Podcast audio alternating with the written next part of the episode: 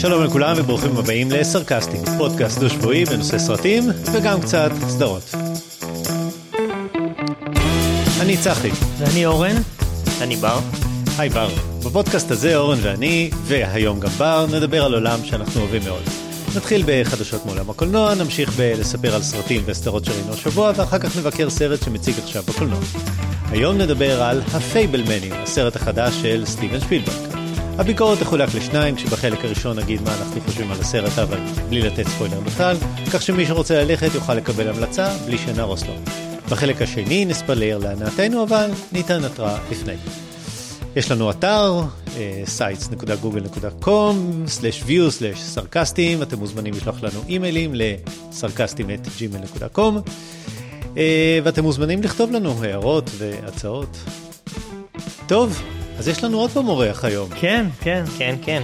בר, אתה רוצה להציג את עצמך? אה, כן, אני בר, בן אה, 19, ואני הבן של אורן. צחי, יש טוויסט בעלילה. כן. זה בעצם אה, הפודקאסט של משפחת גולן ואתה האורח. תקשיב, כאילו נפוטיזם פה חוגג. כן. טוב, ראית את הסרט בר? כן, ראיתי את הסרט. טוב, אז אה, יהיה לנו שמח היום. כן, כן, יש הרבה מה לדבר היום. פרק כיפי. קדימה. מה חדש, אורן? יש, אה, יש חדשות קצת. אני אתחיל מה שאמרת על שלא צריכים לדבר עליו, אני אתחיל ממנו דווקא. אה, דיסני, כרגיל. כן. אה, בוב אייגר מחליף את אה, בוב צ'ייפק כמנכ"ל, בוב מחליף את בוב כמנכ"ל דיסני. בוב אה, חוזר לבוב. בוב חוזר, כן. כן, אז כן, למי שבטח הרוב, חלק מכירים, אבל בוב אייגר היה המנכ"ל המיתולוגי של, של דיסני, הוא היה 15 שנה ברציפות, המנכ"ל של דיסני, הוביל את כל המהלכים הדרמטיים שהפכו את דיסני לאימפריה גדולה, אה, קנה את פיקסאר ב-2006, רכש את מארוול ב-2009, את לוקאס פילם, אחרי זה אה, פוקס, אה, בקיצור, הוא הטיס את החברה קדימה, השווי שוק שלה זינק פי חמש בתקופה שלו. אה, הוא ניווט אותה לכיוון של הסטרימינג, דיסני פלוס. אה, והלך הביתה וחשב שהוא יושב רגל על רגל ויהיה... כן, ומינה את המחליף שלו, את אה, כן. צ'ייפק, אה, חבר שלו, שיהיה המח- המחליף, הלך הביתה, פרש. וצ'ייפק אומנם הצליח להביא דיסני פלוס למספרים מרשימים, אבל הבורד סבור שהוא לא האדם הנכון בתקופה הזאת, המניה שלהם התרסקה ב-41% השנה. אה, הוא התכוון עכשיו להקפיא גיוסים, לקצץ, בקיצור, קיצצו אותו. והחזירו את אה, אייגר האגדי, אה, שהוא ישר פיטר את הסמנכ"ל מכירות, הוא אה, עושה תוכנית התייעלות, והוא החליט שהוא מחזיר את הכוח ליוצרי התוכן.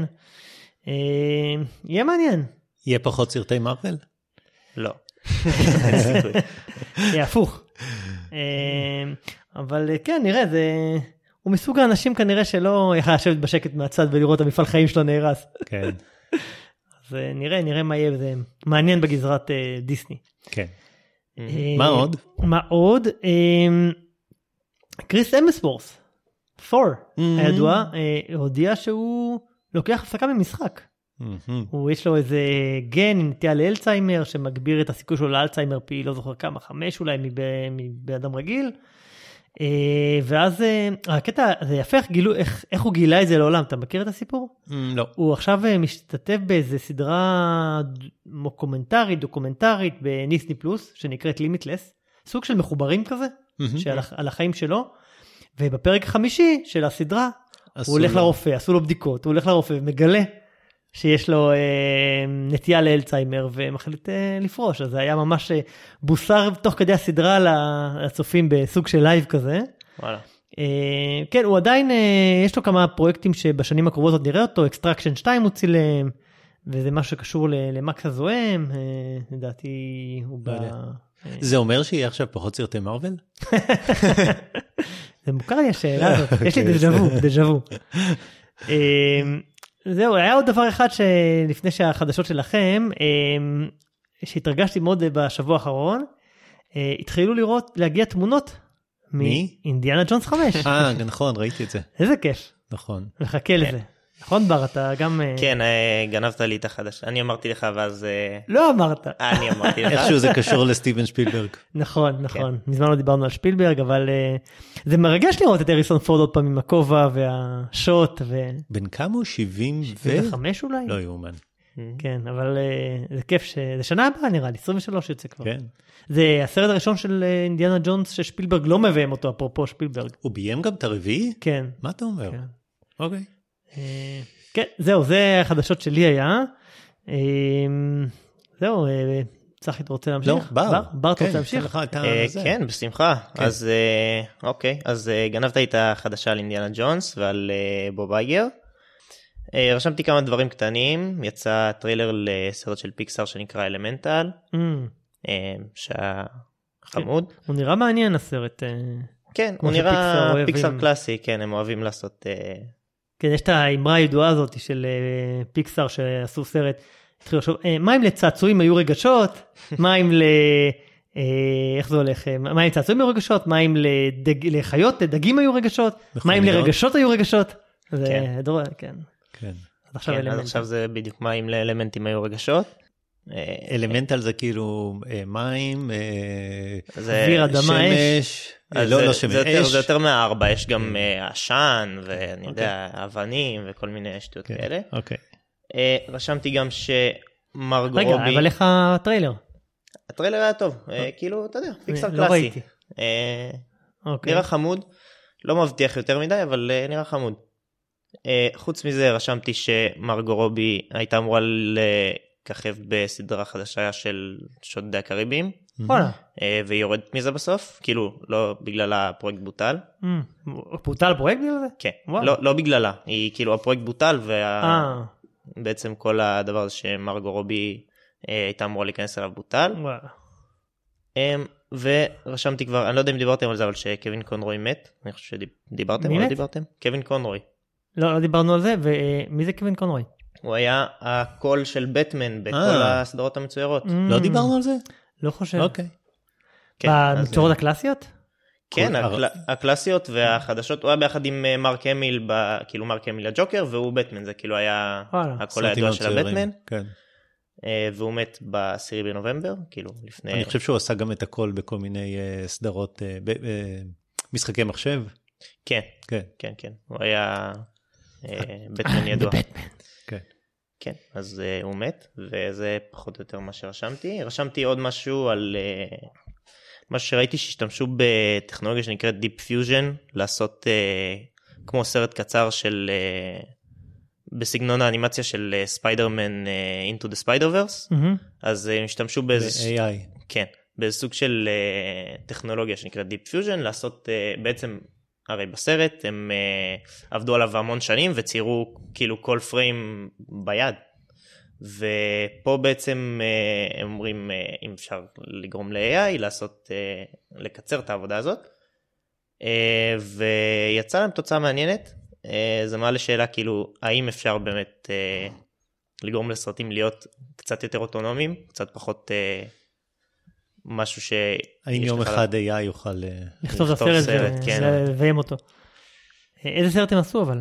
הם עשו סרטון קצר שכאילו בסגנון אה, Into the וואלה. Spider-Verse, שכאילו מגיעים, הם נכנסים פתאום לסיפור, וזה... יש אותו ביוטיוב?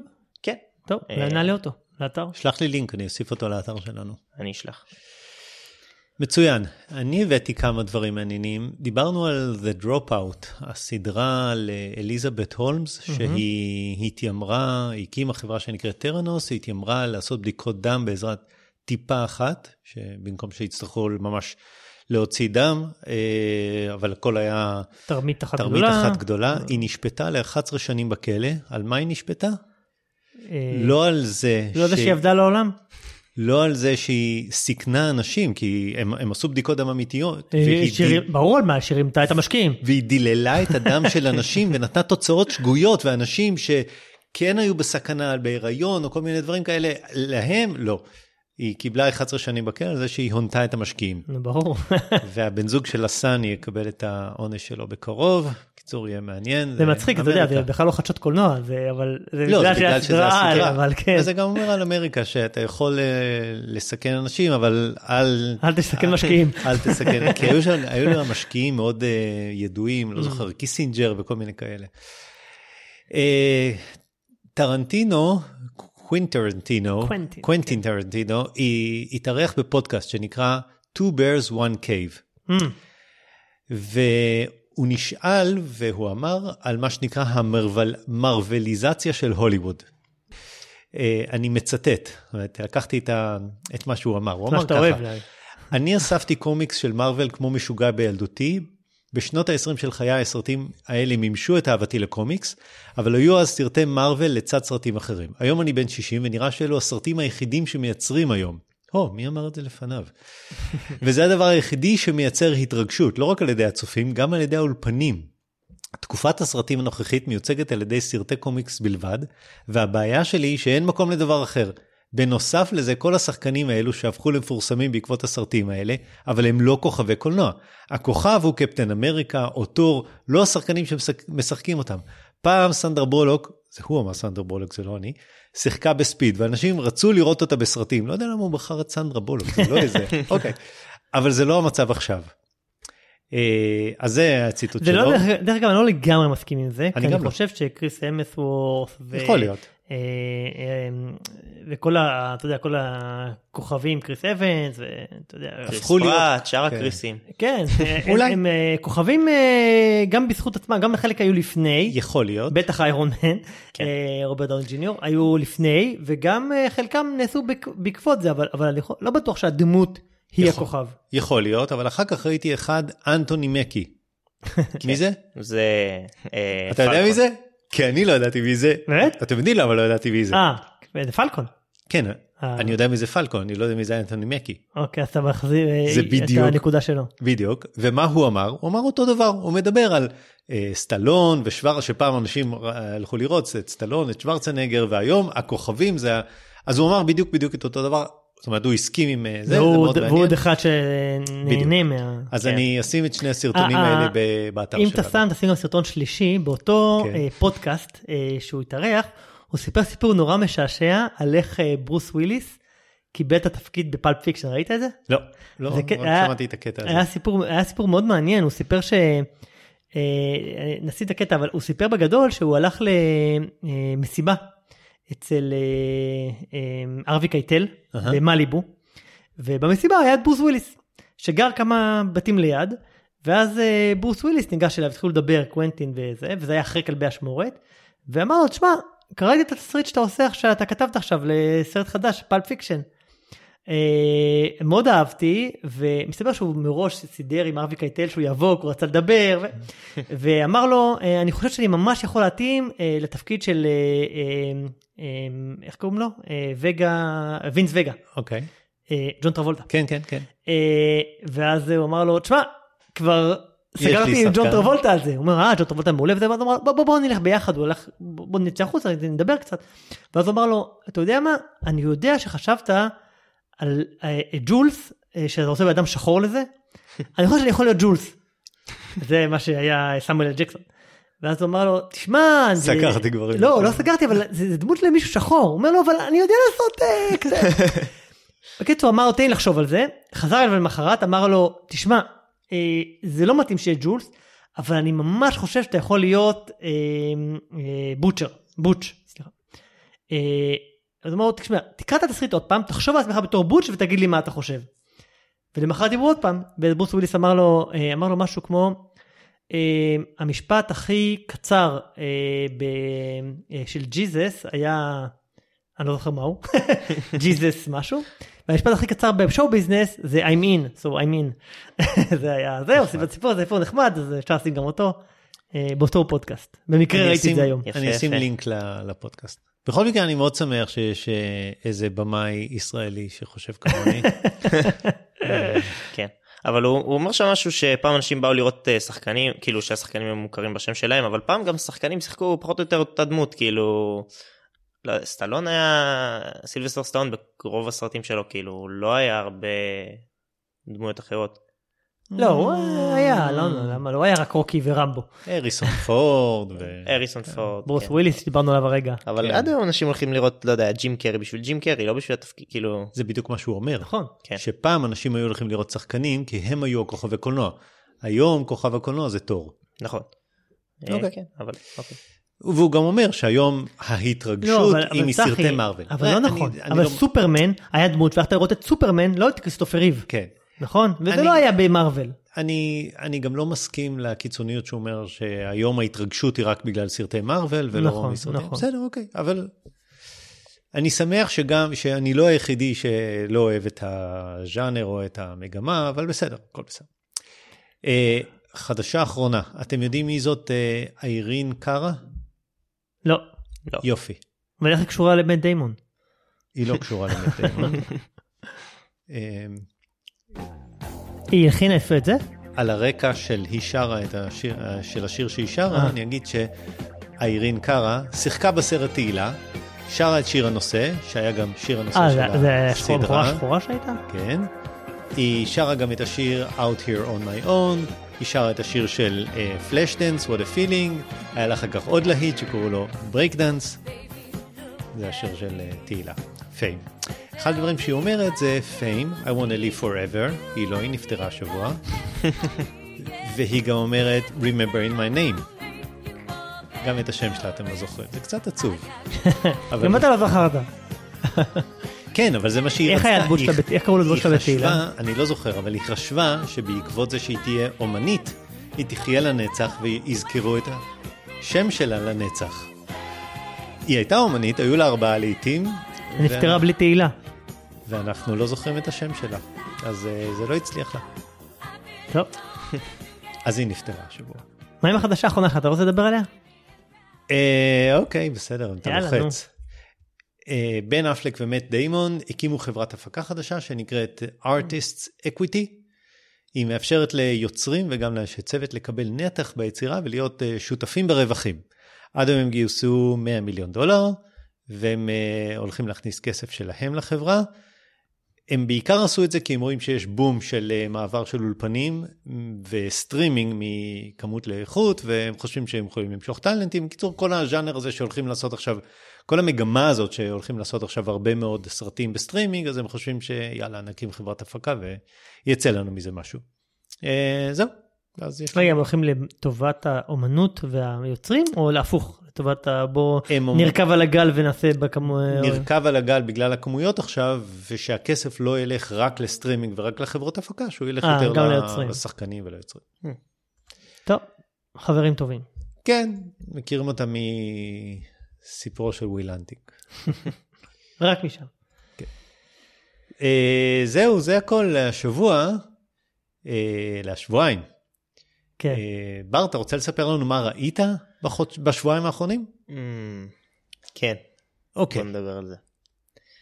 אה, אוקיי, ראיתי סרט שנקרא רצח כתוב היטב תעלומה ביוון, או באנגלית Knives Out Glass Onion. לא, לא, זה גלאס אוניון, knives out mystery. אה, סליחה. אין אף מילה שקשורה בין השם בעברית לשם באנגלית, כאילו, יש חמש מילים אחרות פה, פה. אבל זה Knives Out. איך קראו לסרט הקודם של Knives Out? רצח כתוב היטב. רצח כתוב היטב. עכשיו זה כן. רצח כתוב היטב, תעלומה יוונית. אוקיי. בדיוק. אמ, כן, שמביים אותו ריין ג'ונסון. ראית אותו בקולנוע? כן, ראיתי אותו בקולנוע. איך היה? אה, היה טוב, סך הכל סרט טוב.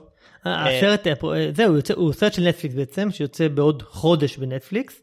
והוא כן, יצא לקולנוע בתשע מדינות לשבוע אחד בלבד, ישראל אחת מהם.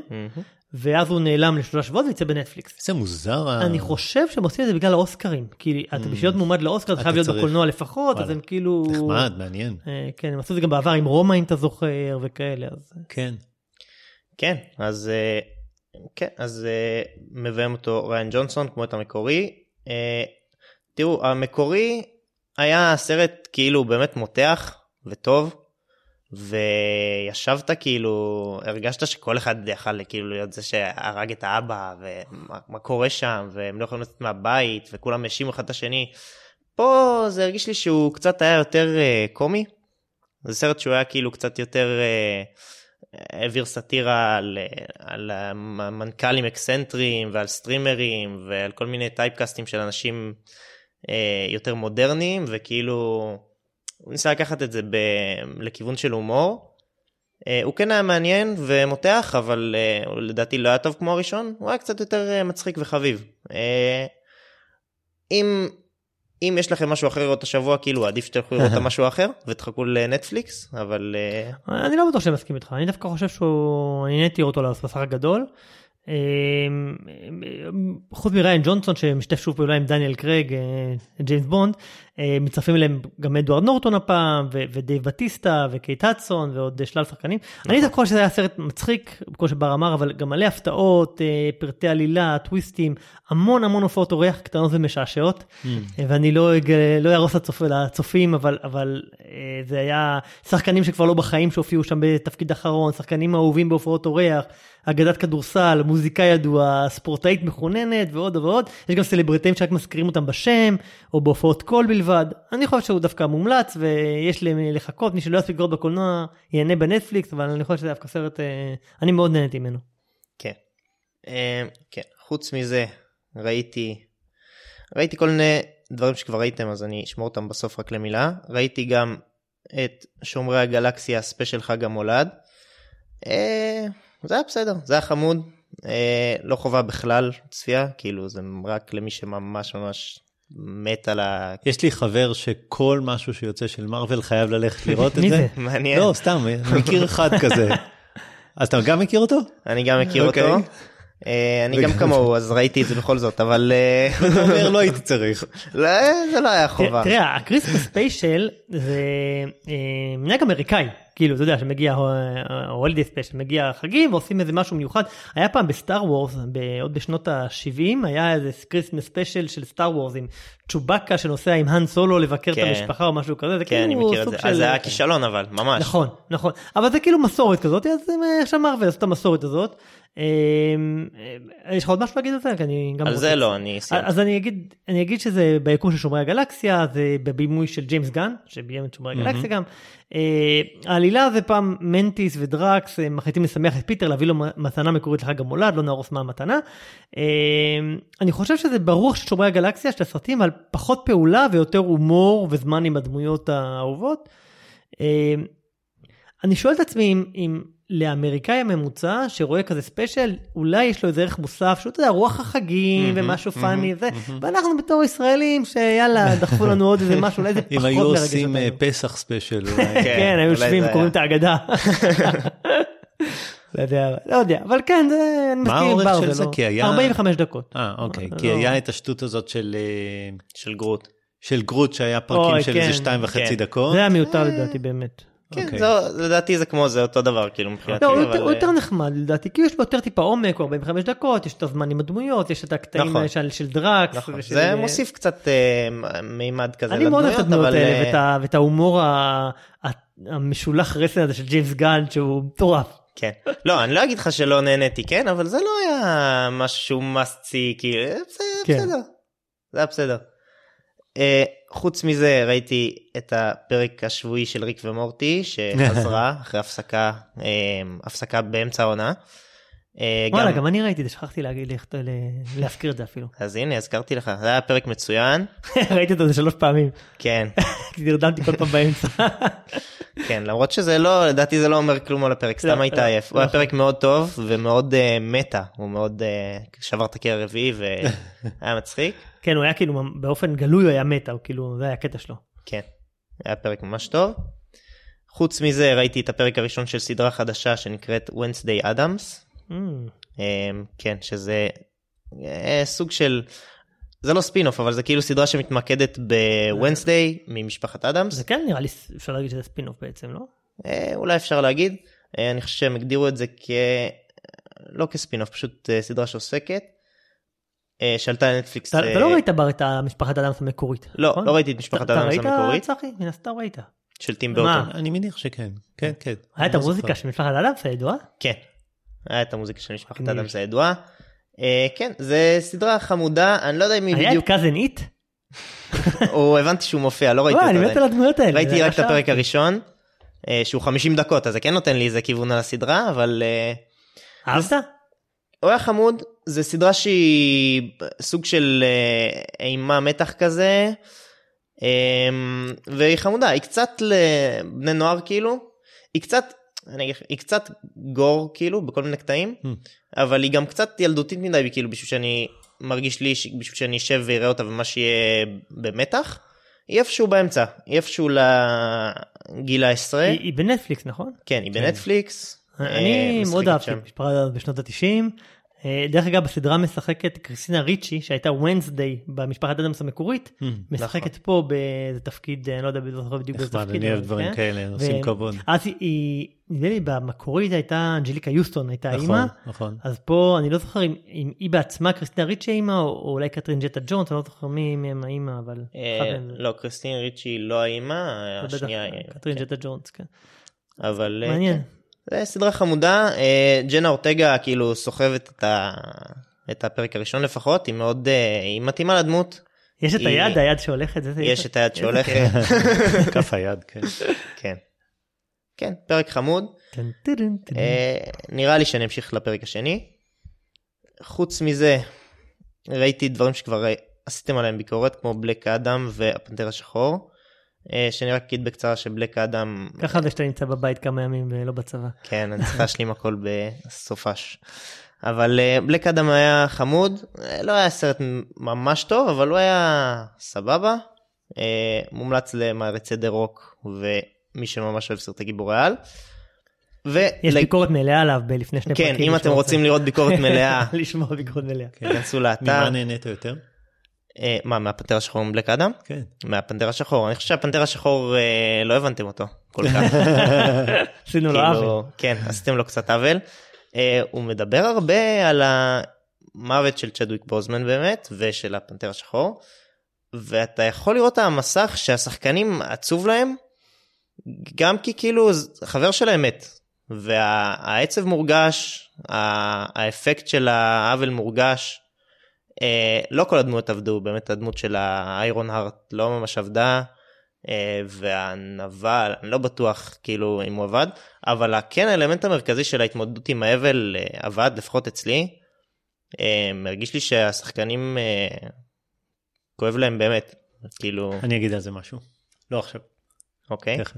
חשבתי להגיד. אה, כן. כן, אז זה לגבי זה, וזהו, פחות או יותר זה מה שראיתי השבוע. טוב, מעניין. זה, אני תמיד אוהב את הזווית הנוספת שהאורחים מכניסים לנו לפודקאסט. כן. מה ראית אורן? אה, אני ראיתי עוד שני דברים שברלוב ציין שאני אציין. אחד, אה, זה Marcel the Shell with Shoes On. ממ, שגם אתה צריך לדעתי ראית את זה לפני כן. כמה זמן. אה, סרט מצו... לא מצויר, הסרט אנימציה stop motion. אהה, הסיפור של הסרט הזה הוא בעצם, זה סרט, התחיל בסרטון סרטון יוטיוב מלפני 22 שנה, באוקטובר 2010. אה, סרט מוקומנטרי, מוקומנטרי זה כאילו, כאילו דוקומנטרי, אה, שיצרו בחור בשם, אה, זוג, דין פליישר קמפ ובחורה בשם ג'ני סלייט. היה לזה המון המון צפיות, 33 מיליון צפיות ביוטיוב, היה לזה איזה שני המשכים. הסרטון נותן הצצה המקורי לחייו של, של אה, מרסל, זה יצור קטנטן, אה, קונכייה. אה, קונכייה בעצם, שמוצא שלל פתרונות יצירתיים לשרוד, ונהנה בחיים מהבית האנושי שהוא מתגורר בו. אה, דרך אגב, הסרט החדש הזה שיצא עכשיו, שהוא סרט באורך מלא, שבעצם אחרי השלושה סרטונים, הוקרן אה, לפני עשרה ימים בפסטיבל האנימציה אניניישן בירושלים. מהמם. אה, זה היה לפני בערך עשרה ימים. אה, אז העלילה של הסרט זה על, המר, על מרסל, צדף זעיר וח, וחמוד, אה, על החיים שלו עם סבתו קוני, עם, זה, עם אלן, שזה איזה כדורון מוך, שזה חיית מחמד שלהם. הם בעבר היו שייכים לאיזה קהילה גדולה של צדפים, ועכשיו הם חיים לבד, הם שורדים יחידים מאיזה אסון היסטורי שלא יודעים מה קרה, לאן נעלמה כל המשפחה. ויש איזה תפנית מתרחש שמתגלים על ידי איזה דוקומנטריסט כזה שמצלם אותם ומעלה לרשת סרטון קצר, בעצם מלא אנשים מתחילים לראות את הסרטון הזה, זה כאילו meta כזה שמעריצים את מרסל, אה, אבל יש גם סכנות בלתי צפויות ואולי גם תקווה למצוא את המשפחה, אה, זה העלילה בגדול. אה, אז אמרנו, הבמאי תסריטאי זה הפל- אה, אה, פליישר קמפ הזה שהז- שהזכרתי, דין פליישר קמפ, והתסריטאית, שהיא גם מדבבת את, ה, את, את מרסל, זה אה, סלייט, הם זוג שנפרד ב-2016, והם אחרי שנפרדו הם המשיכו למעשה לפרויקט הזה. אה, שזה אפילו יותר הופך את הקיום של הסרט אפילו מפתיע קצת, זה קצת הזכיר לי את מה שהיה בסדרה חזרות הישראלית, מהמם. שגם היוצרים היו זוג ונפרדו, כן. אה, סך הכל הסרט הוא מקורי, אה, הסגנון אמרתי אנימציית stop motion, היה לו המון המון שבחים בביקורות טובות, יש לו איזה 7-9 ב-IMDb. אה, למרסל עצמו יש קול מאוד חמוד ומראה מיוחד. אה, הסרט הוא מצחיק אבל הוא גם קצת עצוב. מצד שני אני באתי בציפייה מאוד גדולה כי קראתי עליו הרבה לפני וציפיתי שזה יעיף אותי לתקרה. אה, בגלל כל האייפ אני לא בטוח שהרגשתי את אותה הרגשת התרוממות רוח שקראתי עליה. כאילו ראיתי, נהניתי, אבל בסדר לדעתי, לא וואו. אה, אבל מקורי וחמוד, אה, זהו, זה מה כן. שיש להגיד עליו. מה- אני מסכים, הוא מאוד מקורי, מאוד, מקורי, מאוד יצירתי. Uh, הקול של מרסל, הדיבוב שלו, אני חושב שעושה חלק גדול מהסרט, כי היא כנראה עושה, עושה את זה מאוד טוב. Uh, כן, אני גם, אני נהניתי ממנו, חשבתי שהוא סרט טוב לכל המשפחה, והוא מנסה להגיד משהו על החשיבות של הקשרים המשפחתיים, וכן, הוא חמוד, הוא חמוד, סרט אה, מתוק אני כזה. חושב שה... שה... חוויה שלי הייתה קצת מופחתת, כי ראיתי את זה תוך כדי שרצתי להליכון, אבל בדרך כלל, אני- כשאני רואה סרטים מהליכון אני רואה עם אוזניות. והפעם אה, אה, הם- חיברתי את דרך המחשב ולא היה לי אוזניות שמתאימות, אז ראיתי את זה פשוט בווליום, והרעש של ההליכון מאוד Mm. הורס את הזה, אז אתה- אז וחלק זה חלק גדול משמעותי, זה כן, הדיבוב, אז זה איך היא- שהיא עושה אז את הדיבוב שאיבדתי שלו. פה חלק מהאפקט, אבל... כן. אה, אני חושב, אני הייתי ממליץ עליו, הייתי שולח אנשים כן. לראות אותו. נהניתי ממנו, הוא חמוד. אה, טוב, הסרט האחרון שראיתי זה המלצה שלך צחי. אה, The Outfit. אה, החליפה. סרט מחזה. כן, אתה דיברת עליו בעבר, אה, זה על אה, לנארד, שהוא חייט מיומן שהיגר מלונדון לשיקגו בשנות הוא ה-50. לא חייט. סליחה, הוא- כן, הוא חוזר על זה במשפט בסרט הרבה פעמים. אה, בעקבות טרגדיה אישית, אה, בחנות הקטנה שלו הוא מבלה שעות ארוכות, הופך חליפות אה, מוקפדות ללקוחות החדשים שלו, שזה משפחה של מאפיונרים, אה, ויש איזה לילה איבנטפולי כזה שהעולמות שלהם מצטלבים, אה, המתפרה שקטה ועולם הפשע. אה, סך הכל נהניתי מהסרט, אה, המלצה טובה, זה סרט מתח קלאסי, מסוגנן, אינטליגנטי, עם טוויסטים נחמדים. הזכיר לי קצת במשהו את אה, אוזארק, למרות שהוא הרבה פחות מופרך מאוזארק, אבל בקטע של כן. בן אדם שקורא לו דברים ואיך הוא יצא מזה, כל פעם אתה אומר וואי איך הוא יצא מזה, והוא מוצא איזה משהו יצירתי ברגע האחרון, גם באוזארק היה הרבה את הקטע הזה, אז אהבתי את הקטעים האלה של, של אתה הולך לקרות משהו רע, אבל הוא מצליח לצאת בשנייה האחרונה באיזה משהו יצירתי. ראיתי את הסרט רק פעם אחת, ואני ממש זוכר, ה- הסרט הוא סוג של one location, נכון. כי כל הסרט הוא בח- בחנות. ואני ממש מדמיין את הסרט הזה כהצגה בבימה, לצורך העניין, כשהסט, אתה חושב בגדול, הבימה. כן, כשה, כשהאולם או הסט או- זה החנות שלו, וכל פעם כשמישהו נכנס ויוצא, יש את הפעמון של הדלת, טינג דונג. נכון? יש את כן. ה... אה, זה יפה, זה ממש... אה, כן, אהבתי את זה. כן, כן, סרט טוב. אמ, זהו, אליך. אה, ראיתי לא מעט דברים. אני אתחיל באנדור, אמ, פרק אחרון, פרק 12. כן, אה, גם ראיתי, כן. נגמר, הסדרה הטובה ביותר של מלחמת הכוכבים. המילה סקייווקר לא מוזכרת. של אחד הכוכבים או של דיסני פלוס? אה, אין ג'די, אין the Force. היה פרק סיום עונה, מביא את כל הנפשות. הפועלות לנקודת מפגש אה, בצורה אורגנית, מאוד לא מאולצת. הסיפור לא מאלץ את זה. הנבלית לדעתי הייתה מעולה. לא היה לי מושג מה עומד לקרות, היה כל הזמן buildup, buildup, buildup. אני, אני ממש חושב שהסדרה, הסדרה הכי טובה, מאוד נהניתי. סדרה טובה, אני מסכים. כן. היה גם, כמו ב... אמ, דיברנו על טבעות הכוח, היה את הפרק המופתי הזה, פרק 6, עם מהמם. הזה. כן. גם פה אני חושב שהיה איזה פרק, הפרק של הבריחה מהכלא, כן, היה פרק כן, מדהים. כן, כן, מדהים. כן, עצוב מאוד. אה, אגב, עצוב, סרט שראיתי בעקבות המלצה שלך, משולש העצבות. אה. אה, מאוד נהניתי. אה, יש. אה, הצלחתי, אחד, זהו, אני סיימתי את. דרכי, אני הייתי אורן, דרוב דה מייק.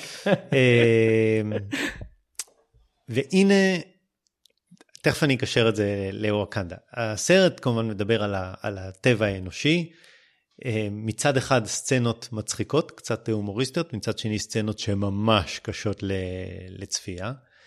אה, הביקורת שלך עליו, אה, זה נורא קל, אתה נכנס לאתר שלנו, אתה מחפש משולש העצבות ואתה מוצא, זה הפרק של גריימן, אני לא זוכר איזה פרק זה עכשיו, והסכמתי לכל מילה, ממש הקשבתי לביקורת אה. שלך, אמרתי אני מסכים לכל מילה ש, שאמרת שם.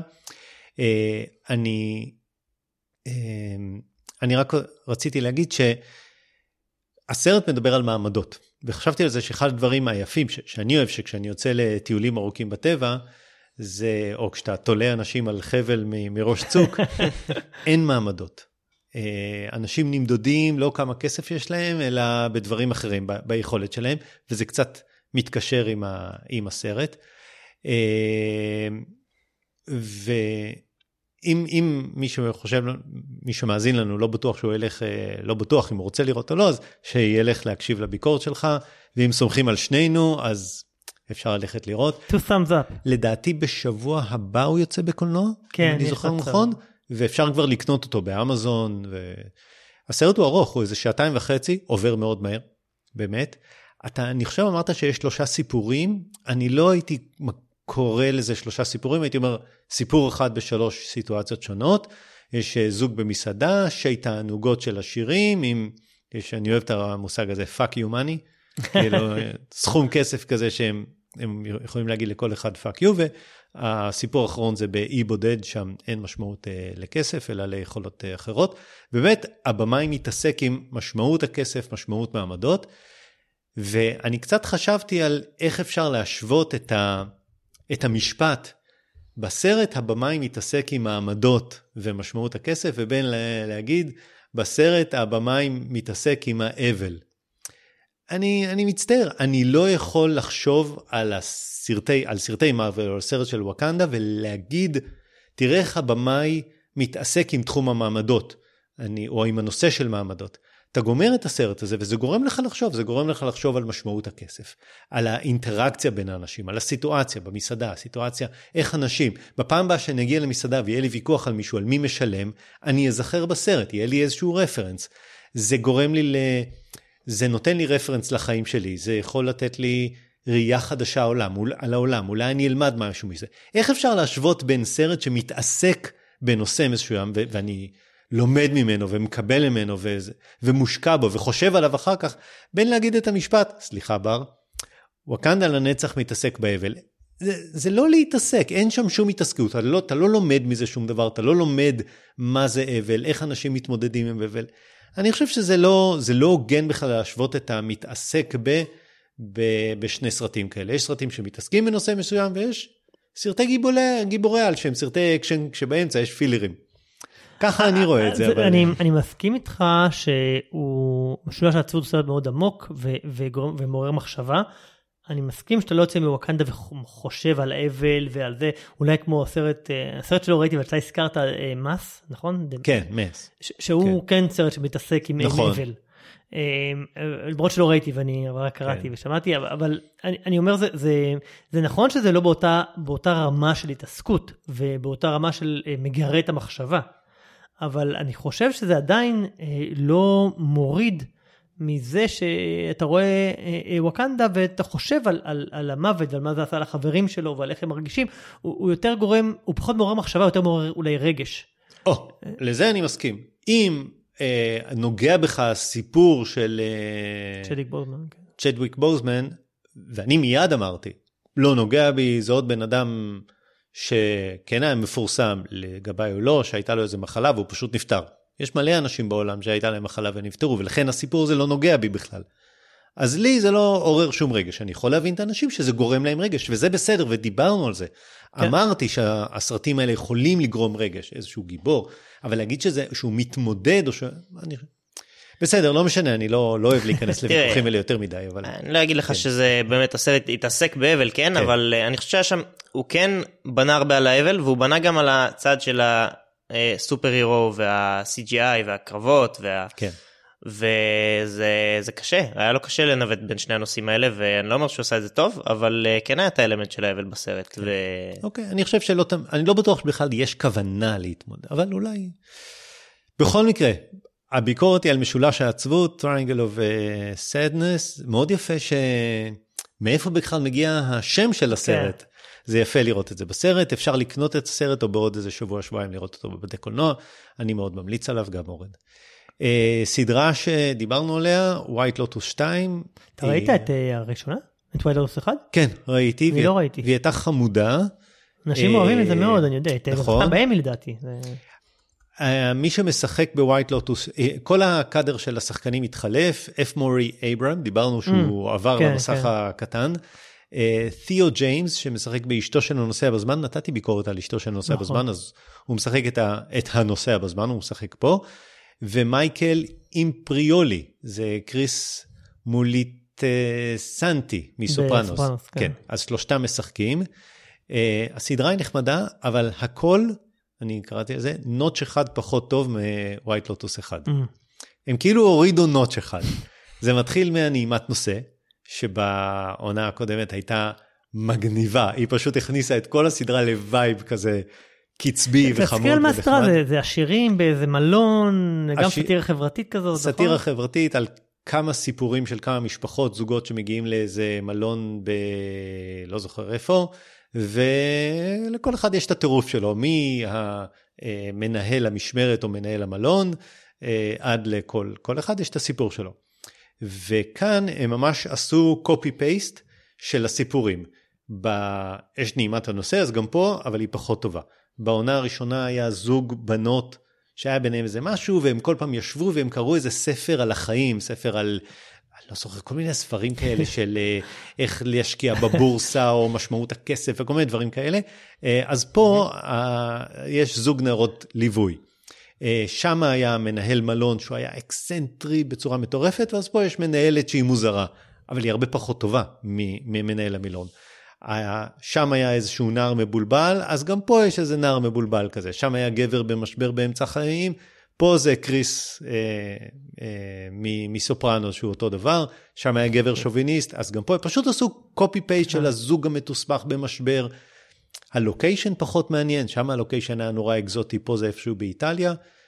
והם פשוט, הם לקחו רק דמות אחת מהסדרה הקודמת, ג'ניפר קוליג', שבעונה הקודמת Mm. היא הייתה מעצבנת, הסגנון דיבור זה מאמריקן שלה. פאי, נכון? זה אימא של אה, כן. סטיפלר. הסגנון דיבור שלה היה מעצבן, הדמות שלה הייתה מעצבנת, שנאתי לראות אותה בעונה הקודמת, אז דווקא אותה לקחו והשאירו אותה באותה דמות מעצבנת שהכי פחות אהבתי אותה.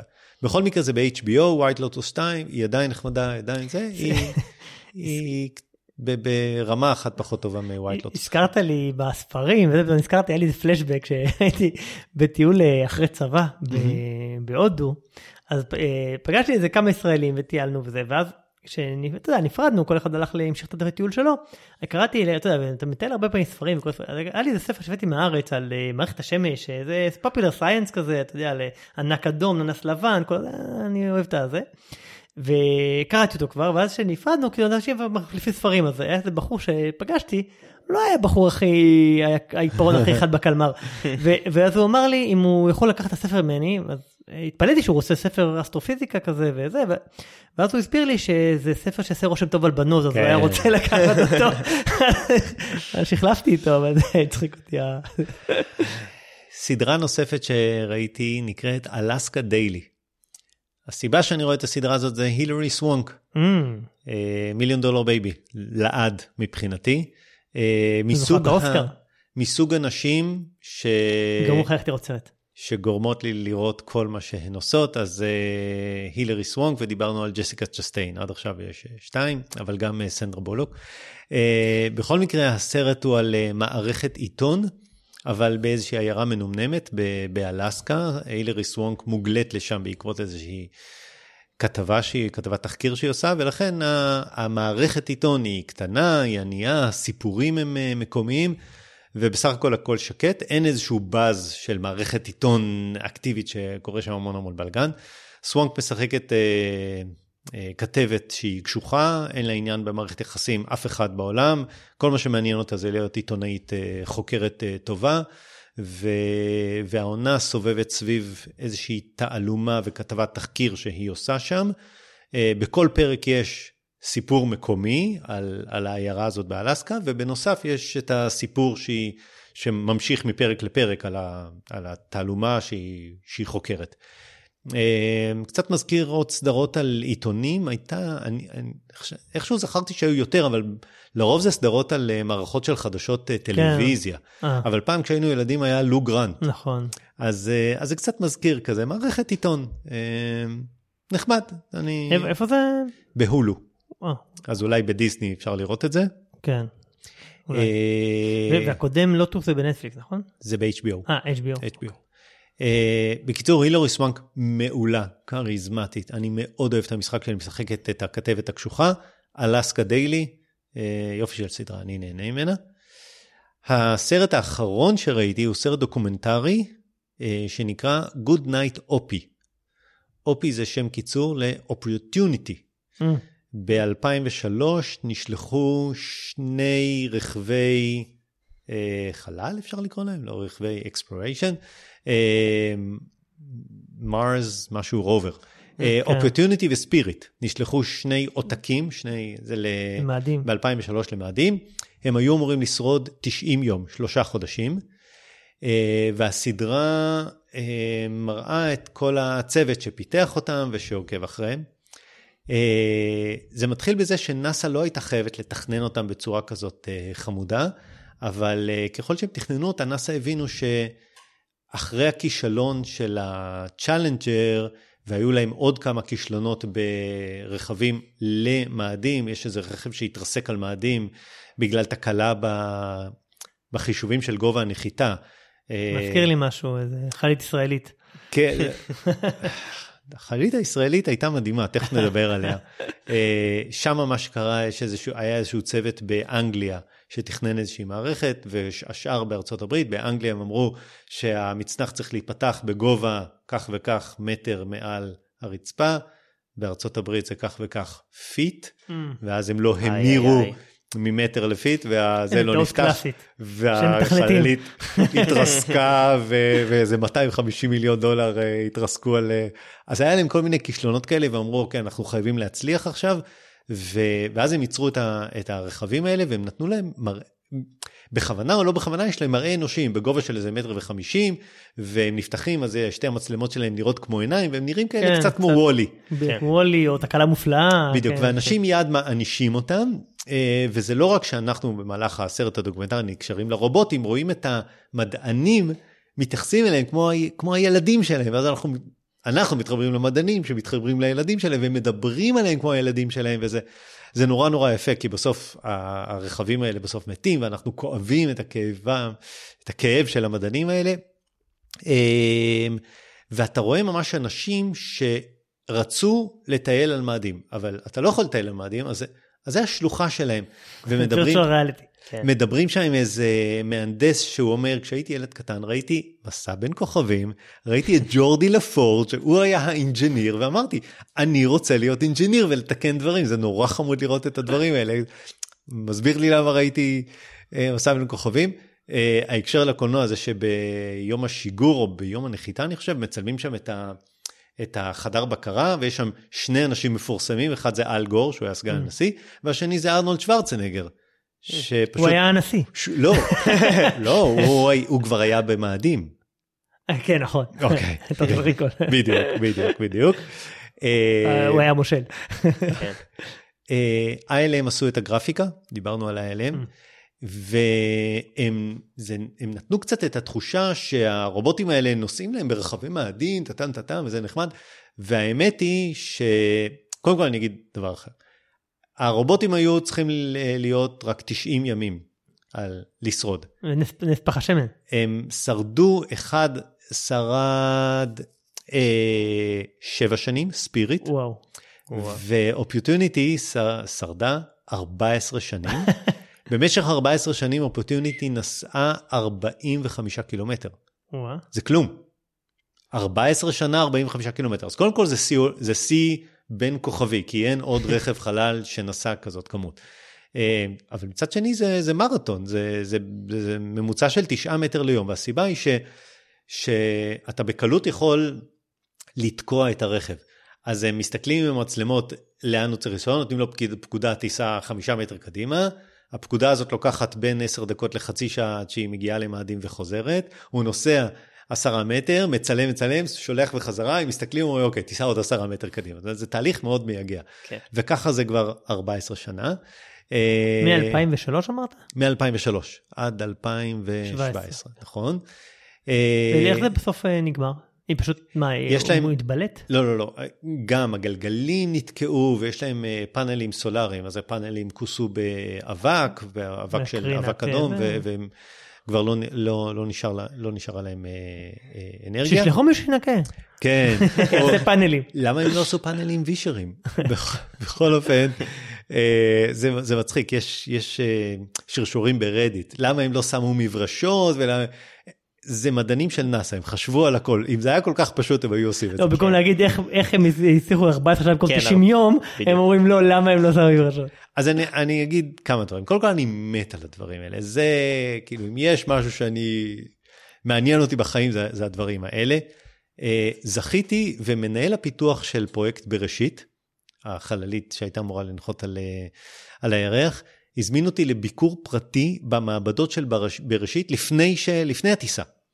והוא עשה לי סיבוב. ובסרט אתה, גם בסרט הם, הם מביאים את הילדים האמריקאים לראות את, כן. כן. את אה, שני הרכבים האלה. ואתה רואה את הילדים האלה, ו, וראיתי את עצמי, אני כל כך התלהבתי להסתובב שם במעבדה ולראות רכב חלל. אתה, זה, זה קצת, זה קצת באמת, לא, זה מדהים. יום אחד אני אספר לך על התקלה שהייתה להם, זה סיפור מרתק. זה כן, סיפור אני- מרתק למה החללית באמת התרסקה. כן, ל- אני קראתי, אני מכיר קצת, אבל זה, על זה. מדהים. בכל מקרה, אה, אני מאוד אהבתי לראות. הפסקול של הסרט, הם כל פעם בבוקר הם נכנסים לחדר הבקרה, ויש להם את השיר של היום. ויש איזה מישהו שהתפקיד שלו, כל פעם מישהו אחר בוחר את השיר.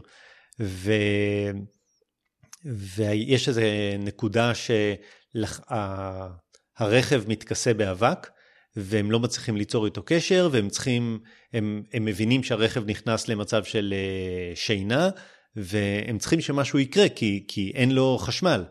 ואז הם, הם צריכים שהשמש תצא, כי זה בדיוק היה חורף או משהו כזה, ואז איזה שיר הם שמים, אה, שיר של הביטלס, Here comes the sun, הם מחכים לשמש. אז או יש איזה... הוא- ברור שהיה מייג'ור תום של דויד בוי איפשהו. והם לא מצליחים ליצ- ליצור איתם קשר, אז שמים שיר של אבא. אה, איך זה הולך עם ה-SOS? נה נה נה נה נה. בקיצור, אה, אני רק לא הבנתי למה הם הזמינו את שוורסטגר ולא את מאט דיימון אם הם כבר...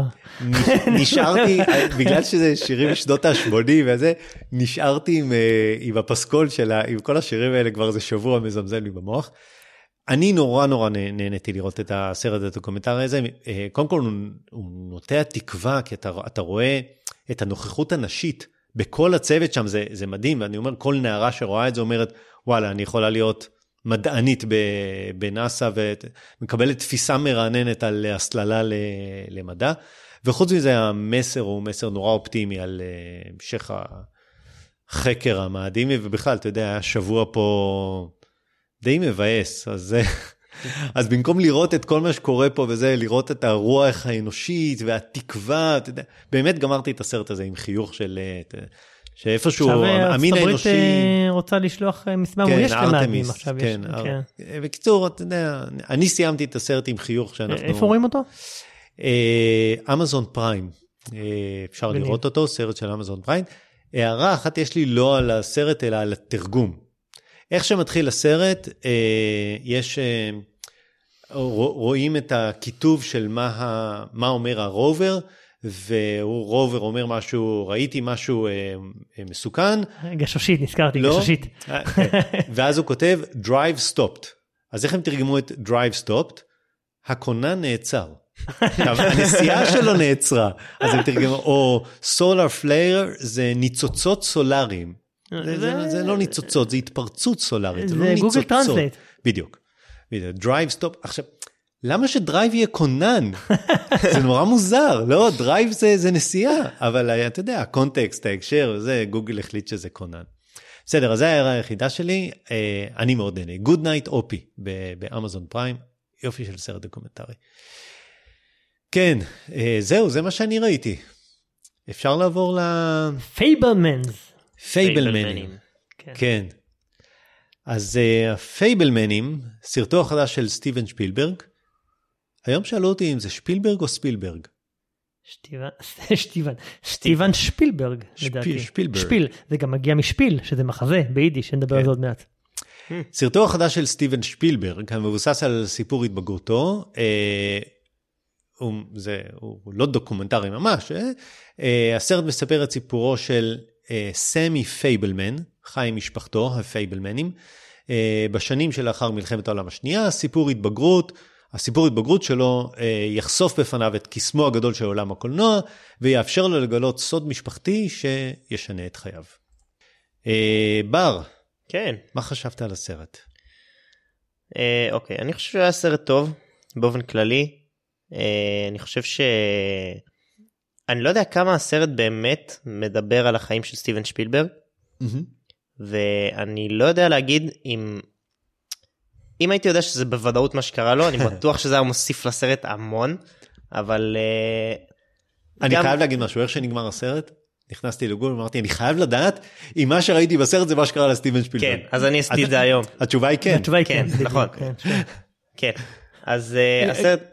כן. כן, לא, לא, אתה- רציתי להגיד שגם מי שמכיר את הרעיונות שלו לאורך שנים ודוקומנטרי Mm. עליו וזה, אז הרבה הרבה מהסיפורים שהיו בסרט גם הוא סיפר אותם במהלך השנים. אבל כן. כן. כן, הסרט היה טוב, הוא היה מעניין, אה, מראים שם באמת איך אה, סרטים ליוו אותו לאורך כל החיים שלו, משברים וגילויים, ואיך הוא בעצם הלך לעולם הזה של אה, עשיית סרטים אה, כבר מהילדות, אה, וזה גם באמת אה, סוג של אה, מחווה לעולם הקולנוע בכלל ולמשפחה שלו, אה, הוא גם אומר את זה בהתחלה. אה, יש קטע קצר שהוא מופיע ואומר שזה מחווה לקולנוע ולמשפחה כן, שלו. לפני הסרט זה- זה קטע מאוד נחמד. כן, וזה היה סרט טוב. הוא מדבר גם על, קצת על המאבק בין אה, הטכנולוגיה לאומנות, ועוד כל מיני שאלות שעולות בסרט, שנדבר עליהן בספוילרים, אבל סך הכל היה סרט טוב. נהנית ממנו. כן. טוב. אמ, אני מסכים הרבה דברים, אני רוצה להגיד כמה, כתבתי כמה נקודות שאותי בעיניי מעניינות. א', אני חושב שהסרט הוא באמת מכתב אהבה גם לצפייה בקולנוע, גם לעשיית קולנוע, אבל גם ל- ליהדות וגם לאימא שלו, וגם Mm. לאבא שלו. כאילו, אמ, הס- הסרט, הוא עשה אותו רק אחרי שההורים שלו נפטרו, הוא דיבר כבר על שהוא מזמן רוצה לעשות כזה סרט, אבל ההורים שלו נפטרו בשנים האחרונות, אז עכשיו הוא עזר את האומץ אה, כן. אה, לעשות את זה. הסרט הוא origin story של גיבור העל סטיבן שפילברג. אמ, אני חושב שאני ממליץ מאוד לראות את הדוקו עליו של HBO מ-2017 שדיברנו עליו פעם צחי שאני חושב שהוא מצוין. מצוין ואני חושב שהוא גם הוא מוסיף גם קצת להכיר את הדוקו בסרט. אה, אמ, פייבלמן זה זה בתרגום חופשי מספר מעשיות. פייבל. אה, אה, כן. כן וזה קצת כמו השם שלו שפיל, שפילברג שפיל זה מחזה ביידיש אז זה מחזה ומעשיות זה קצת מתכתב גם השם שלו סם זה השם האמצעי של שפילברג סמיואל שמואל. שמואל זה שם האמצעי שלו וסמיואל זה סם. גם יש את הסרט שהוא עשה פעם אה, סרט אנימציה פייבל והחלום האמריקאי אה, נכון. שזה על, על הסרט שהוא הפיק ב-86 על משפחה של עכברים יהודים שמהגרת לאמריקה גם מתכתב עם זה. אה, אני חושב סך הכל הסרט אני לדעתי הסרט מעולה המשחק מעולה גם של כל השחקנים מישל וויליאנס פול דנו סט רוגן ג'אד הירש שכולם אומרים שזה הופעת אוסקרים אה, אפרופו סט רוגן וג'אד הירש שיש להם קומיקאים יהודיים ידועים אה, גבריאל הבל שמשחק את שפילברג הנער. אני חושב ש, שכבר בדוקו של HBO דיברו הרבה על, על ההשפעה העמוקה של פירוק המשפחה של שפילברג על הסרטים שלו. הייתי עם האימא החד-הורית, מפגשים מהסוג האישי, השלישי, סליחה, על אה, אה, שזה האבא שעוזב את המשפחה ורודף אחרי חייזרים.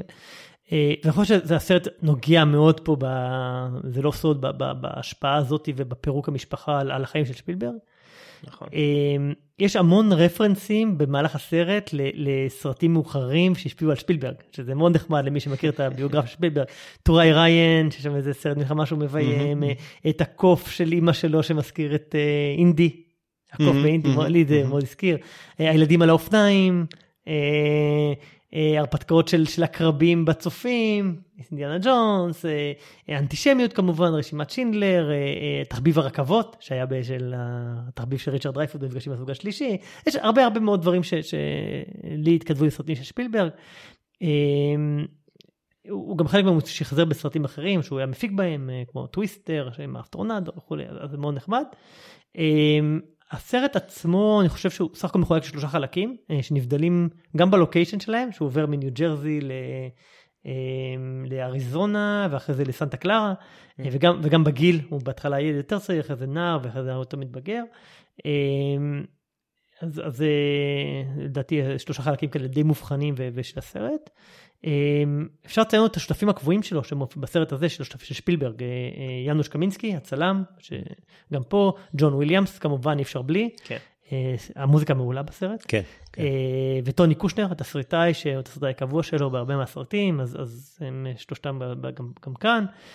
סך הכל אני חושב שזה אה, סרט מרתק. אה, אני שואל שאלה שאפשר לדבר עליה בספוילרים אם מישהו כמונו שהוא חובב סרטים וחובב שפילברג יש לו אה, האם הוא נהנה אה, יותר מאשר בן אדם שפחות כן. אה, שפילברג אה, מהמם. גולוג שמגיע לראות את, ה, את הסרט. אה, ואני חושב שגם שאלתי קצת אנשים שהם פחות זה ושראו ונהנו מאוד אז, אז אני חושב שכנראה שאפשר לראות גם בלי להיות חובב שפילברג. אה, אבל לדעתי סרט מאוד מומלץ. מעניין, כי שאלתי שאלה דומה, אבל בשביל להגיע לשאלה אני אגיד משהו. קודם כל, יש את הוויכוח של מי ה-GOAT, greatest of all כן, time, כן. ופה אנשים יתחילו להתווכח אם זה נולן או היצ'קוק או טרנטינו או, או נולן. לא, לא. אין ספק ששפילברג הוא בין הגדולים, ואני חושב שמה שהופך אותו לבין הגדולים זה שהוא יודע לספר סיפור. הוא פשוט יודע פייבלמן. לספר, בדיוק, הוא יודע לספר סיפור, וזה מה שיש פה, יש פה סיפור.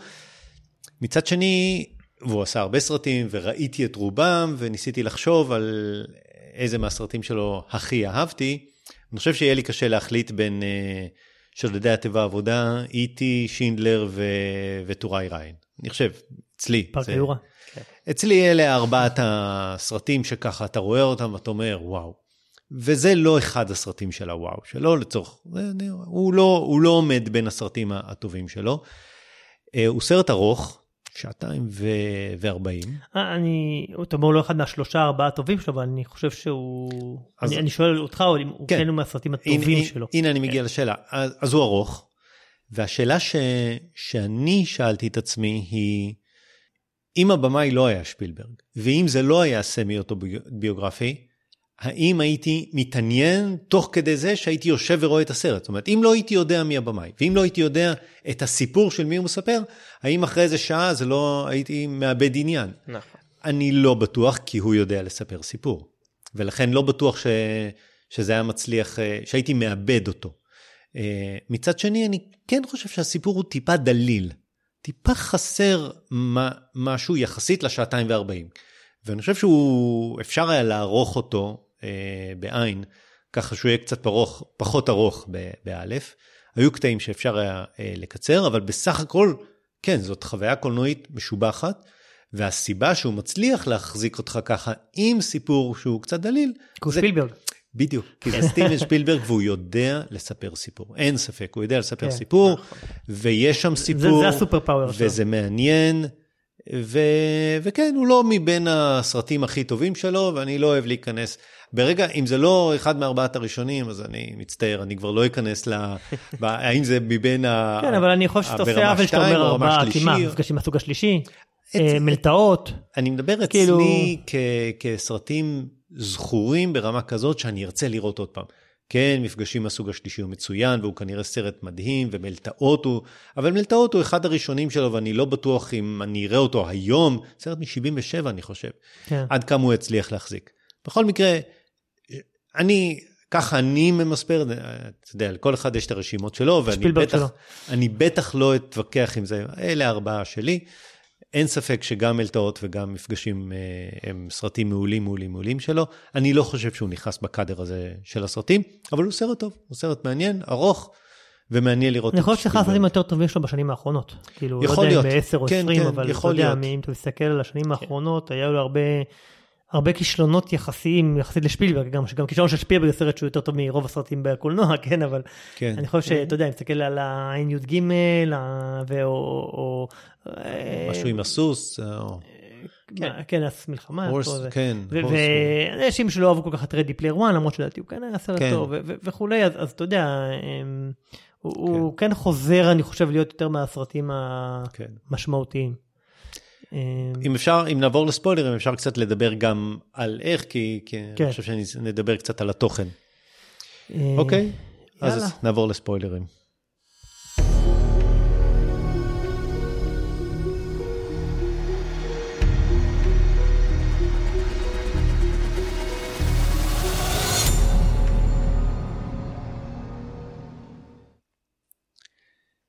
אה, אני לא, אני לא בטוח שזה ספוילר, זה פשוט להתקדם טיפה בשיחה ולהגיד משהו, אה, אי אפשר היה להתעלם מזה שסרט אוטוביוגרפי, קראתי איך הוא כתב אותו, הוא כתב אותו בתקופת הקורונה. כן, כן. הוא ישב בבית וחשב על מה הסרט הבא, על מה הסרט הבא, ואז הוא, יחד עם התסריטאי, הוא אמר, אוקיי, הה- ההורים שלי נפטרו, ועכשיו אני יכול לכתוב איזה סוג של אה, תודה וסליחה, משהו כזה, כן. אבל זה מאוד הפתיע אותי. כי ראיתי את הסרט הדוקומנטרי על ספילברג, וכל הסרט הדוקומנטרי על ספילברג, זה על, זה על. יחסי אבא, כן. ומפגשים מהסוג השלישי זה האבא, ואיטי זה על האבא. הוא ו- האשים את האבא כל החיים. כל. בהרבה מאוד סרטים יש לו את, ה, נכון, את נכון. הקונפליקט עם האבא, הקונפליקט הלא פתור עם האבא, ופתאום כל הסרט הזה זה הקונפליקט עם האימא. נכון. זה מאוד הפתיע אותי. גם אני חשבתי על זה, כן, אתה, כאילו אמרת תמיד, הוא האשים את האבא, והאבא לא זה, ואבא לא פה, ו- ו- ובסוף, אבל חשב שהאבא פירק את המשפחה, אבל לא, בסוף כן. האמא פירקה את המשפחה, כן. לא האבא. אבל אני חושב, הנקודה הזאת מעניינת, כי, כי אני חושב ש... ש... אמ, שזה נכון שכל שנים האשים את האבא שנטש, אמ, ופה הוא היה, זה היה הרבה יותר מאופק, הוא הציג את הדיכאונות של האימא, את האיפוק ועדינות וטוב לב של האבא דווקא. כן. אמ, אבל אני חושב ש, שזה נכון שהאימא פרקה את המשפחה, אבל האבא, אני חושב הוא האשים אותו, בדיעבד אני אומר, לפי הסרט הזה, בזה שהוא יותר נטש אותו נפשית ורגשית. ו, ולא, אה, אה, ו, ולא נתן לו לרדוף אחרי החלומות שלו, והאימא עודדה אותו ותמכה בו כל השנים, נכון. ואבא אמר לו זה תחביב ותעזוב ולך תעשה משהו אמיתי, תעשה מה מחשבים, מה אתה מתעסק בקולנוע. כן. ו- ואני חושב שפה הקטע של נטישת האב היא לא פיזית אלא יותר נפשית. זה, זה כן. נקודה ש- שאני כן. יצאתי מהסרט הזה. מהמם. הוא כל הסרט היה יותר מחובר לאימא שלו כאילו זה הרגיש לי שזה הגיוני כאילו שהוא אה, האשים את האבא בכל הדבר למרות שאבא באמת לא אשם אבל אני לא יודע אם באמת זה מה שקרה כאילו האמא באמת פירקה את המשפחה זה מה שהוא אומר. לפי מה. שקראנו, קראתי, כן. כן, כן, זה סיפור אמיתי. כל הסיפור של הסוד הגדול, שהוא גילה סיפור אותו, אמיתי, שהוא גילה אותו תוך. כדי. במצלמה. אה, כן, כן. סיפור אמיתי. אבל בעצם הסרט, כל הסרט הוא סוג של השלמה עם ההורים שלו, במיוחד עם זה האבא. והכרה בזה, במה שאבא העניק לו במשך השנים, שזה כן.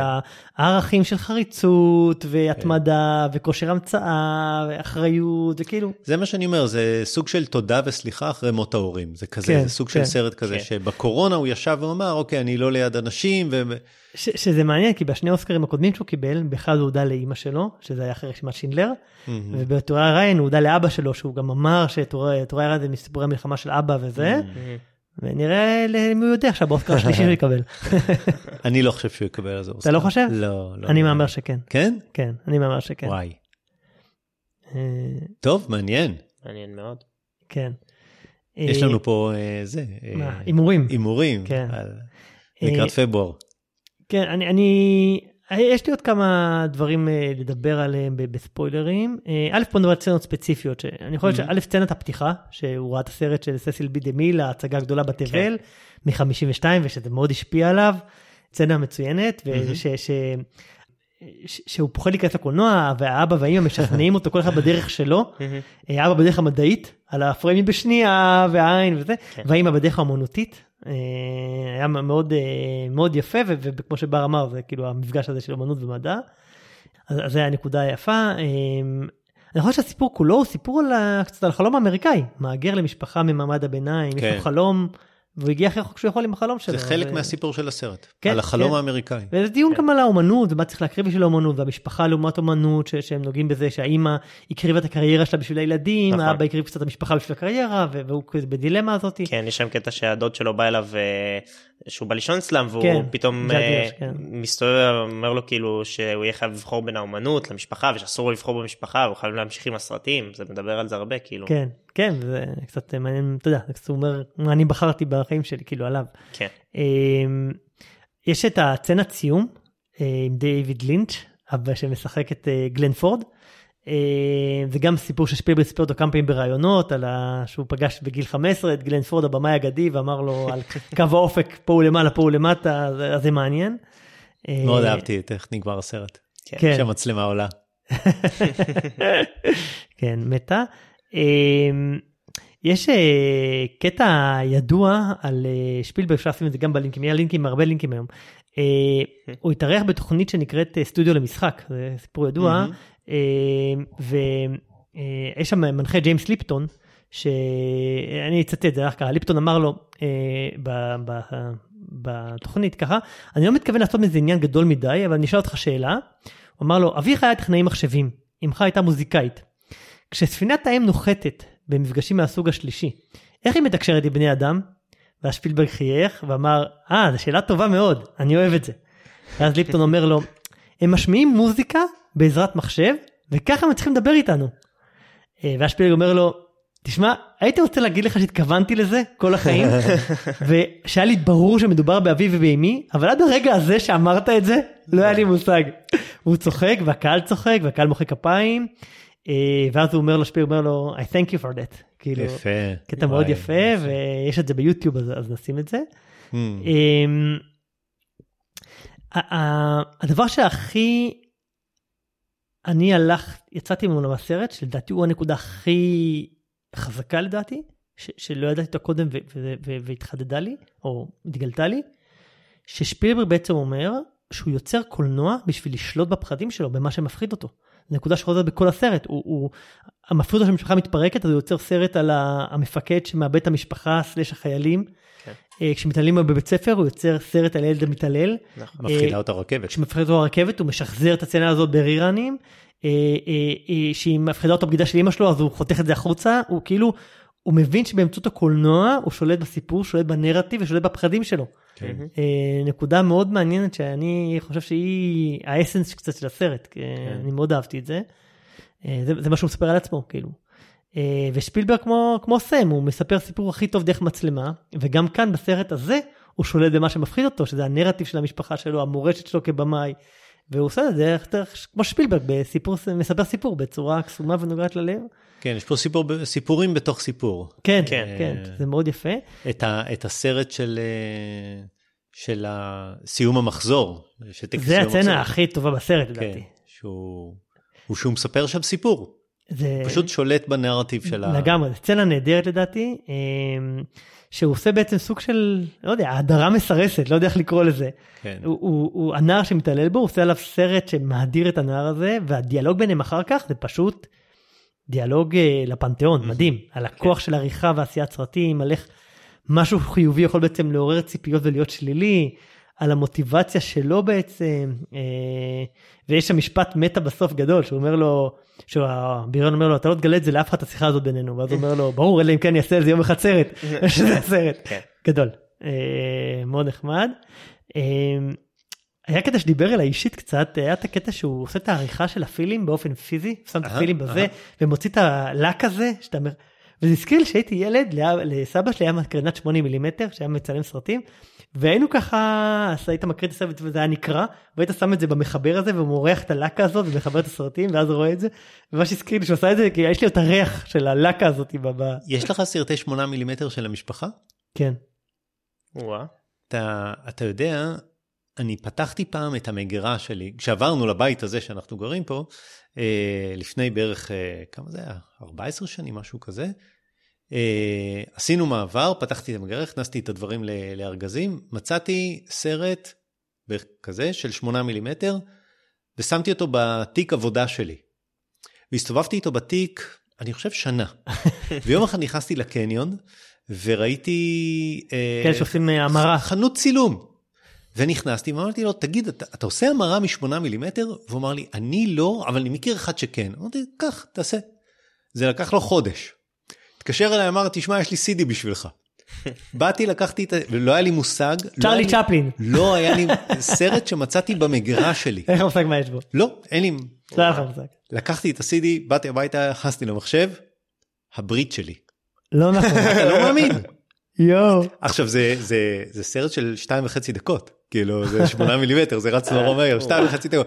אה, אילם, אין סאונד. שחור לבן, עם כל הדודים, כל מי שמת כבר וזה, וואו. לא יאומן, סיפור, אז הקטע הזה של סרטי שמונה מילימטר זה, זה כאילו, אשכרה היו עושים את זה פעם, זה כן, הכושר המצאה שלו שחורר שם את הסרט בשביל כן, לעשות אפקט של ירייה, כי. המקרן מדהים. זה נהדר. היה יפה. אה, כן. יש לו משפחה מיוחדת, אני חשבתי שהמשפחה שלו היא מיוחדת, אה, ואני חושב שסטיבן, אחד הדברים שאומרים על סטיבן פיל- שפילברג שהוא אה, במאי של ילדים, הוא יודע לעבוד עם ילדים, והחלק הראשון של הסרט, או השליש הראשון של הסרט, יש שם נכון. את, את הילדים, את האחיות שלו ו- ואותו, ו- והם משחקים מצוין, כאילו אתה, גם הוא... דרו כשהוא ב- ברימור לצורך העניין, כן, גם כשהוא בוגר, אתה יודע, זה עדיין ילד בן 15. כן, כאילו, כן, עדיין- הוא, במ... הוא יודע לגרום לילדים לשחק טוב, ו... ואומרים את זה עליו, כאילו, כן. הוא, הוא, הוא במאי של ילדים. המבט הזה של הילד שמסתכל על כן, על שמסתכל על הקולנוע, הרכבת, וכאילו ב- ב- כאילו ובהלם מסתכל על- ובפליאה, זה כאילו. שפילברג עד היום, שהוא כן, נכון, נכון. כן. בפליאה כזאת מה- מהעולם, כן. אה, אה, מאוד נחמד. אתה יודע מה הסרט הבא של שפילברג? לא, לא הסתכלתי. הוא עושה רימייק לסרט בוליט מ-68, אה. סטים מקווין. זוכר את הסרט הזה? כן, כן. אה, סרט שאני מאוד אהבתי, יש פה- יש פה סצנה שאי אפשר לשכוח. אתה אומר בוליט, מה יש לך בראש? מכוניות, לא? מרדף מכוניות, כן. ברור. כן. זה היה מרדף מכוניות מטורף, אה, אחד הטובים בתולדות הקולנוע, שזה השפיע מאוד על שפילברג, זה זה מצחיק, הסרט הזה נגמר ב-66, הוא מתחיל בזה, וב-68 יצא בוליט. וזה סרט שהוא מאוד מעריץ, בגלל זה הוא עושה לו רימייק, ומה הוא עשה, הסרט הראשון שהוא עשה? דיברנו על זה. כן. דואל, על ה... גם על משאית שהיא זה, וזה כאילו הוא לא היה לעשות בוליט כי הוא היה צעיר, אבל היום הוא סוגר מעגל לעשות. והולך לעשות אה, מדהים. בוליט. אז, אה, טוב. כן. אה, מעניין. עוד משהו? אז יש לי, אם אין לנו עוד משהו על הסרט, אז יש לי משהו להגיד על הסרט. התלבטתי מתי להכניס את זה בפודקאסט, האם להכניס את זה בדברים שראיתי, או לפני הספוילרים, אמרתי, אין ברירה, זה חייב להיות אחרי הספוילרים, אבל זה משהו שראיתי. ראיתי עוד סרט, אה, שיצא השבוע. אה, אתם לא תאמינו לשום משפט שאני אגיד עכשיו, אבל אתם צריכים להאמין לי שכל מה שאני אומר עכשיו זה לא ציני, זה לא boom goes the dynamite, זה לא, זה, כל מה שאני אומר עכשיו אמיתי לגמרי. השבוע יצא סרט של במאי, שכתב וביים סרט סמי אוטוביוגרפי על הילדות שלו. הוא מספר את הסיפור של ההתבגרות שלו באמריקה, משפחה יהודית, שבאה לארץ החלומות עם היסטוריה של אנטישמיות. הילד הוא בעל נפש של אומן, והוא מתמודד עם אבא שרוצה שילמד משהו שימושי ופרקטי. והקושי שהילד חווה במעבר בין בתי הספר והכמיהה שלו לאישור חברתי, אבל מתנה שהוא מקבל מבן משפחה תשנה את חייו, ובסרט יש סוד משפחתי, ואני יכול רק להניח, לא קראתי את הסיפור, שעכשיו, שאחרי שההורים שלו מתו, הוא יכול להוציא סרט שחושף את הסוד הזה. אמיתי לגמרי, אין פה שום דבר מומצא, סרט שיוצא השבוע, השבוע הוא יצא. הבמה, הסרט נקרא ארמגדון טיים. עוד בגדול. בעברית קוראים לו ימי התום, אני חושב שהוא יוצא פה בארץ בערך בעוד איזה חודשיים, אם אני בדקתי אה, יצא פה ארצות בארץ. הברית עכשיו השבוע? כן, אפשר, אה. הוא יצא לקנייה. אוקיי. למה קניתי אותו? כי משחקת שם ג'סיקה צ'סטיין Mm. כמריאן טראמפ, אה, שהיא עורכת דין ושופטת, שמונתה לתפקידים משמעותיים במערכת המשפט הפדרלית, במקרה היא גם אחותו של. כן, זה סיפור אמיתי, כי זה, כי זה סיפור סמי אוטוביוגרפי, והיא באה לנאום בבית ספר שלו, והכל סיפור אמיתי. היא אחותו של טראמפ. אחותו של, אה. מריאן טראמפ. אז אה, למה יהודי? אמרת משפחה יהודית. לא, היא משחקת כמישהי שבאה לנאום בבית ספר של הבמאי, כילד. מש... ג'סיקה צ'סטיין משחקת תפקיד אורח של דקה, אוקיי. היא באה כמריאן טראמפ לנאום בבית ספר. Mm. ובגלל זה ראיתי את הסרט, כי ראיתי שהיא משחקת, לא ידעתי שהיא מגיעה רק לדקה. כן. בכל מקרה, הבמאי הוא ג'יימס גרי, שביים את אה, אד אסטרה עם, אה, Mm. איך קוראים לו, נו? אה, כן, אני יודע מה אתה מדבר. לא משנה, אה, הסרט הוקרן לפני כמה חודשים בפסטיבל כאן, אה, יצא בשבוע שעבר להקרנה בבתי קולנוע, אבל אפשר לקנות אותו באמזון, אפל, גוגל, ובעוד חודשיים הוא יוצא להקרנה בארץ, אמרתי את זה. על, על מה הסרט חוץ מזה שהוא... כל מה שאמרתי. אוקיי. זה, על זה סרט, מה זאת אומרת? אה, משחקים את ברד האבא, פיט, ברד פיט זה דווקא. נכון. אה, את האבא משחק ג'רמי סטרונג מ Succession, אן האת'ווי משחקת את האימא, ואת הסבא משחק אנטוני הופקין, זה לא איזה סרט קטן, כן, כן. סרט רציני לגמרי. איך קוראים לו? Armageddon Time, בעברית קוראים לו ימי התום, וואלה. אה, ו, ומה שהדהים אותי, זה שזה, אני לא סיפרתי אנקדוטות מהסרט, כל הסרט זה הסיפור, אחד לאחד, אה, פייבלמנים, אחד לאחד, והוא יוצא השבוע, זה, ממש, זה הדהים אותי. מעניין. הסרט הוא לא רע, המשחק הוא טוב, אבל בדיוק מה שאמרנו, הסיפור הוא קצת חלש, הוא לא מצליח. זה לא מצליח להחזיק את כל, את והם כל לא יודעים לספר הסרט, סיפור כמו שפילברג. סטיבן, כן. והסרט נגמר, בדקתי את זה כשהאופק במרכז. לא יעזור, אני הסתכלתי על הפריים האחרון, הוא נגמר כשהאופק במרכז. והוא לא רע, הוא סרט לא רע, אין האת'ווי, אנטוני הופקינס, הופקינס זה, זה, זה סרט כן, באמת כן. טוב, שחק... אנטוני הופקינס משחק מדהים, הוא ממש משחק את הסאבו, הוא משחק ממש ממש טוב. כן. אה, ו, ובאמת זה סמי אוטוביוגרפי, הבמאי, אה, אה, אמרנו ג'יימס גרם, הוא ביים את עצמו כילד, עם נפש אומן. שרוצה להיות, ואבא כל הזמן אומר לו, מה אתה משחק עם התחביבים האלה, לך תעשה משהו אמיתי, תהיה, כן, לא יודע. תתקן. וכן, זה נורא, נורא מצחיק, כי אפשר להשוות. ואתה אומר, "לא, זה לא שזה סרט רע, ימי התום, הוא סרט בסדר, אבל אין מה לעשות. לא שפיל, שפילברג ה- יודע לספר סיפור. כן. ולא ידעתי איפה אני אכניס את זה בפודקאסט. כאילו, לא יכולתי להגיד את זה לפני, אז, אה, אז אמרתי, טוב. אני אכניס את זה אחרי, אחרי, אחרי הספוילרים. כן. טוב, בר, מה רצית עוד להגיד? סתם, רציתי לשאול אם לקחתם אה, איזשהו מוסר השכל מה, מהסרט, איזושהי מסקנה כוללת כזאת, או שסתם סיפור חיים? כי הרגשתי שהיה שאלות בסרט, ואני לא יודע אם יצאתי עם איזושהי תשובה שכאילו על זה הסרט מדבר, ממש. אתה אמרת משהו ש... אני אמרתי מה שלדעתי, כן, הקטע שזה יפה, שלא שמתי לב, שהוא מתמודד עם ה... ככה מתמודד עם פחדים באמצעות הקולנוע. אני, אני חשבתי שהוא, זה סרט שאומר תודה ומבקש סליחה מההורים, ובעצם סוף סוף חושף את, ה, את הסוד אחרי שהם מתו, אפשר לחשוף את הסוד על, על אימא שלו. סוגר כן. מעגל, כן. פה הייתה איזושהי מטרה. אוקיי, יפה. טוב, אחלה. אה, מה אנחנו עושים בפרק הבא? יש לנו דילמה.